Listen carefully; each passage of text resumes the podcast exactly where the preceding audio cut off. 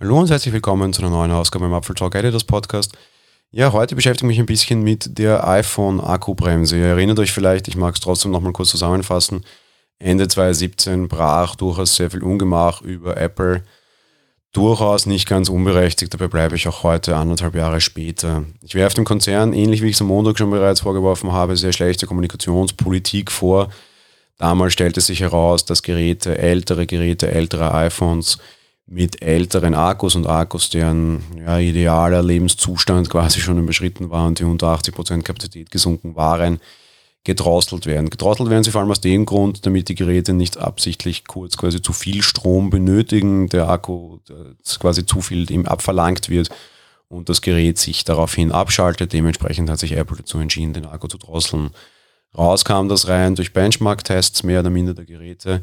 Erst später wurde dann mehr oder minder tatsächlich bestätigt, dass es hier eine Drossel gab. Das sorgte natürlich für sehr viel Ungemach, eben weil die Kunden das nicht wussten. Ich bin nach wie vor der Meinung, dass wenn man die Kunden hier transparent informiert hätte, es zumindest weniger schlimm abgegangen wäre.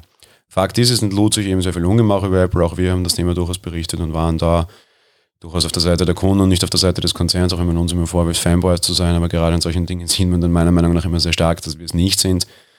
Und ja, sei es drum, Apple hat daraufhin ein Jahr lang die Akkus wesentlich günstiger getauscht. Man hatte dann auch einige Probleme gegen Ende der Zeit einen Termin zu bekommen. 29 Euro war ein sehr guter Kurs. Mittlerweile ist man wieder auf unter Anführungsstrichen alten Preisen zurück. Und man hat sich auch entschieden, da softwareseitig den Kunden besser zu informieren. iOS 12 vor allem brachte dann die neue Batterieinformation. Dort kann sich der Kunde anschauen, wie der Zustand des Akkus ist und man bekommt auch den wahren Hinweis, wenn ein Gerät einmal aufgrund eines, einer Akkuschwäche ausgeschaltet wurde und damit nicht mehr im Höchstleistungsmodus ist, sondern eben im gedrosselten Modus. Interessant, ich war jetzt auch davon betroffen und ich hatte damit überhaupt nicht gerechnet und auch selbst wenn Apple hat es nicht geschafft, mich darüber zu informieren. Ich habe ein iPhone SE, das verwende ich größtenteils zum Sport und hatte das auch neulich beim Wien-Marathon mit und irgendwie Akku fürchterlich schlimm. Ich habe dann geschaut, ich kann in einer Minute 4% dieses Akkus durchbrennen. Das sollte nicht so sein. Ja. Kurzes Video gemacht, habe das Apple geschickt, habe das auf Twitter geteilt, habe auch viele Zuschriften von Hörern bekommen dazu. Vielen Dank auch an dieser Stelle. Ja, mit Apple dann im Support gesprochen, die meinten, ja, dein Akku hat 94%, da ist eigentlich alles gut, dein Handy ist schlecht eingestellt. Jetzt weiß ich aber, was für, für Akku-Einstellungen man treffen muss. Ich habe auch hier sogar die große Seite der Akkutipps mal näher gebracht und da gab es für mich keinen Grund zu sagen, dass da was falsch wäre. Und bei Zufall schaue ich dann in diese Akkuverwaltung rein und bei 94% hätte ich nicht damit gerechnet, aber trotz allem, der Akku war anscheinend schon alt und ist alles okay.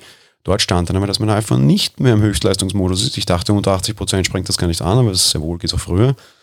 Und dass mein Akku gedrosselt wurde. Ich habe ihn mittlerweile tauschen lassen, war eine Geschichte von einer Stunde bei Apple direkt, war überhaupt kein Problem. Auch da muss man ihnen mal den guten Support an dieser Stelle loben, den schlechten Support im, App, im Chat leider kritisieren, sage ich mal. Ähm, funktioniert wieder alles. Er brennt nicht mehr 4% Akku, 5% Akku in einer Minute durch.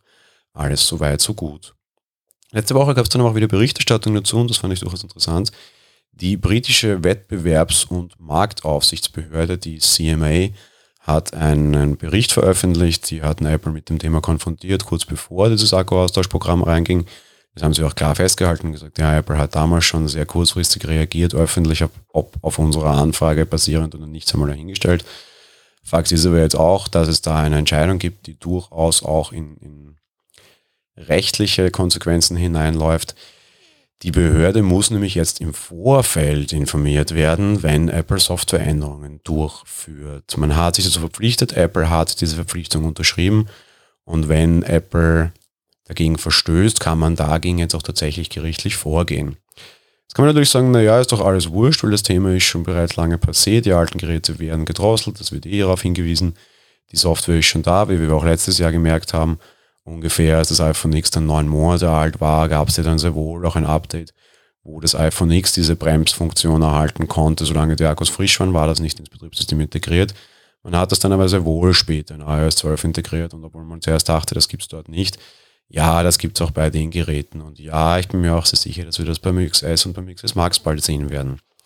Wie wir Kunden das erfahren, naja, früher meistens irgendwelche Leaks oder Blogs oder wenn Apple sich mal irgendwo verquatscht hat. Vielleicht erfahren wir es in Zukunft auch direkt quasi aus Großbritannien, weil diese Behörde jetzt im Vorfeld Informationen darüber bekommt und auch mehr oder minder informieren möchte. Ich bin gespannt, wie sich das dann tatsächlich entspinnt und wann vor allem auch die aktuellen Geräte dann wieder von Apple im Zweifel und im Falle des Falles gedrosselt werden. Fakt ist, das Ding hat auch jetzt anderthalb Jahre noch ein Nachspiel für Apple.